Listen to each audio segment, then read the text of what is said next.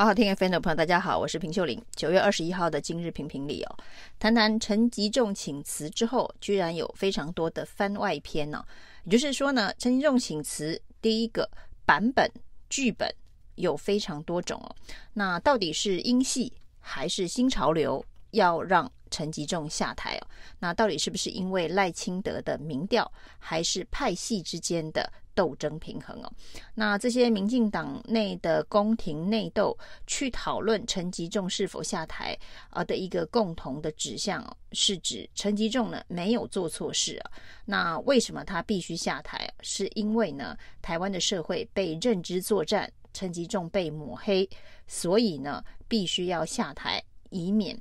影响了赖清德的选情以及。民进党立委的选情啊，那这样子的一个论述基础哦，说的是啊，这个台湾的渔民非常的多，被认知作战、被糊弄，然后呢被欺骗的这个渔民非常的多，以至于呢，在陈吉仲请辞之后呢，民进党的深绿支持者。基本上是崩溃哦，就是一种悲壮式的崩溃，而且非常的悲愤呢、那说从陈时中、苏贞昌一直到陈吉仲哦，那这些为民进党立下汗马功劳的人都没办法被保住、哦。那看起来呢，这一股怒火恐怕会直接烧向高嘉瑜或是王世坚呢、哦，因为呢，高嘉瑜或是王世坚还是能够代表民进党在。选区里头选区域立委，但是呢，民进党这些深绿独派、基本教义派想要保住的，不管是陈时中、陈吉仲还是苏贞昌哦，却都没办法保住。于是呢，出现了各式各样这一个荒腔走板的论述哦，包括了这个民进党的立委林静怡说，把让陈时中、陈吉仲下台啊，那选民以后啊，那要自己负责。那甚至呢，他也把矛头指向了这个民进党的选民、民进党的支持者，说，呃，担心被骂是一四五零哦，不敢帮陈吉仲辩护，以至于让整个鸡蛋风暴持续的扩大，所以呢，才造成陈吉仲因为被抹黑而必须请辞下台。那这个论述的基础哦，最荒谬的点是，如果认为陈吉仲是被抹黑哦。民进党像林静仪这样子的立委，应该要在这个巴西鸡蛋的风暴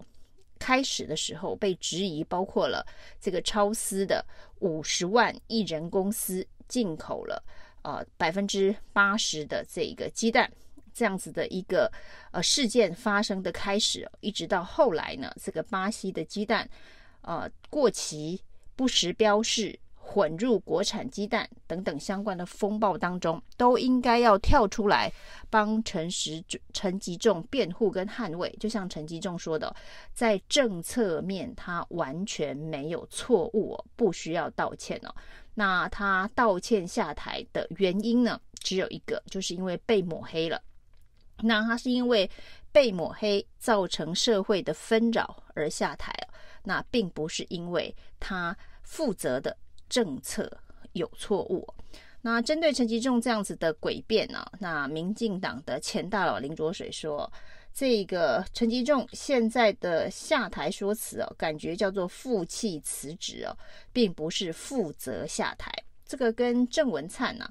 这个民进党的行政院副院长、实职的地下院长郑文灿所说的政务官应该为自己的政策负起责任。看起来是有一段落差，而郑文灿的这句话啊，也让民进党内的派系这个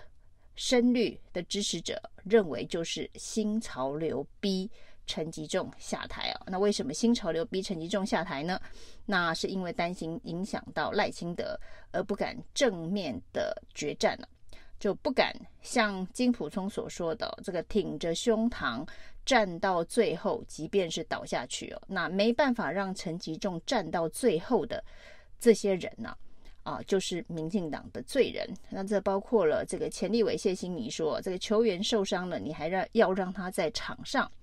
哦，继续奋战，那不就是打算要输掉这场比赛吗？那这种这个务实派。都是被出征的对象哦，包括了谢欣怡，包括了这个周玉蔻，这些务实希望陈吉仲下台，能让整个风暴暂停止血的声音哦，在民进党内都被视为叛徒。那于是有人就加码演出哦。担心波及自己的选情哦，这是在之前没有认真帮陈吉仲辩护，可是却在陈吉仲下台之后啊，纷纷送暖的，包括了这个林静怡批选民不够支持陈吉仲哦。那另外呢，这个钟嘉宾啊说，这个陈吉仲就跟丘吉尔一样哦，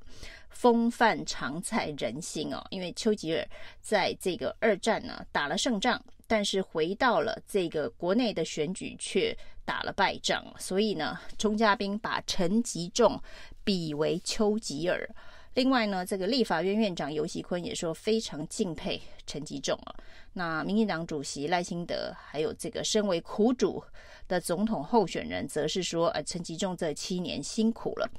那对于这个在陈吉仲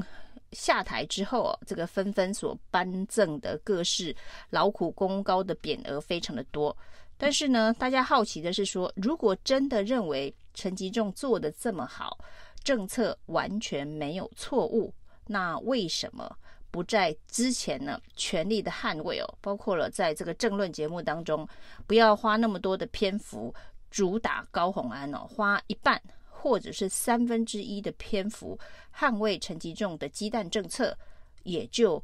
不会有今天陈吉仲被抹黑而必须下台的状况。那如果呢，民进党的这个文宣机器能够火力全开，帮农业部捍卫进口鸡蛋政策的这一个正当性哦，不管是呃五十万一人公司可以进口绝大部分的鸡蛋。还有进来的这个鸡蛋呢，这一个流向不明，现在呢各地方政府都得自己追查这些进口鸡蛋的使用。那事实上呢，有相当多的部分哦被查出有问题，就是进口鸡蛋的蛋液混到了国产蛋的蛋液里头，那甚至还进入了校园，进入了学生的营养午餐呢。那新北所稽查出来是三个学校有用到被混充进口蛋液的这个国产蛋液哦。那另外台中所稽查到的这个两家混充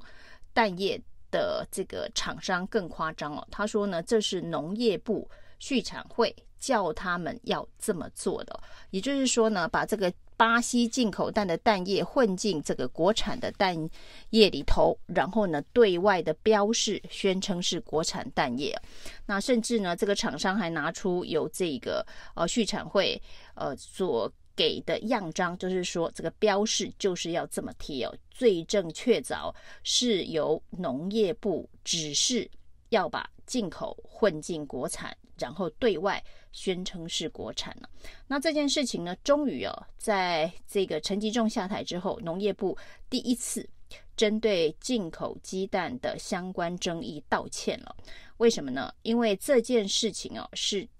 卫福部食药署在。很早之前就已经禁止这么做，就是呢，进口蛋液不能标示为国产蛋液。那这个叫做鸡蛋的转型，实质转型哦。没想到这个巴西鸡蛋呢，经过了这个农业部的转型正义之后，就变成了国产蛋液哦。但是其实卫福部食药署在很早之前就解释过，这个没办法。这样子转型蛋正义啊，就是进口蛋液就是进口蛋液，不能透过混入国产蛋液而转型正义成国产蛋液。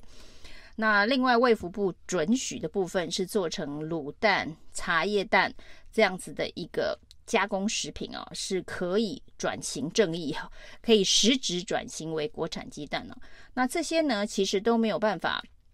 让大家安心的部分呢，是不管你变成了这个混入国产蛋液，或是你变成了茶叶蛋，你变成了卤蛋呢，那这个本身食材的部分，它的安全可靠性有没有人在把关呢？那所以呢，这本应该是农业部进口鸡蛋之后一连串流程管理上面必须处理的，呃。流程，结果现在居然演变成全台湾各地方政府在到处找弹的食安联合稽查的风暴。那这一切不就是农委会、农业部办事不力所造成的吗？那号称是民进党的良心林淑芬呢，则是把这个矛头指向食药署，算是勇敢的指出整件事情当中，呃，非常令人觉得离谱。的流程哦，那当然他并没有直接针对已经部长下台的农业部说，这后续的包括了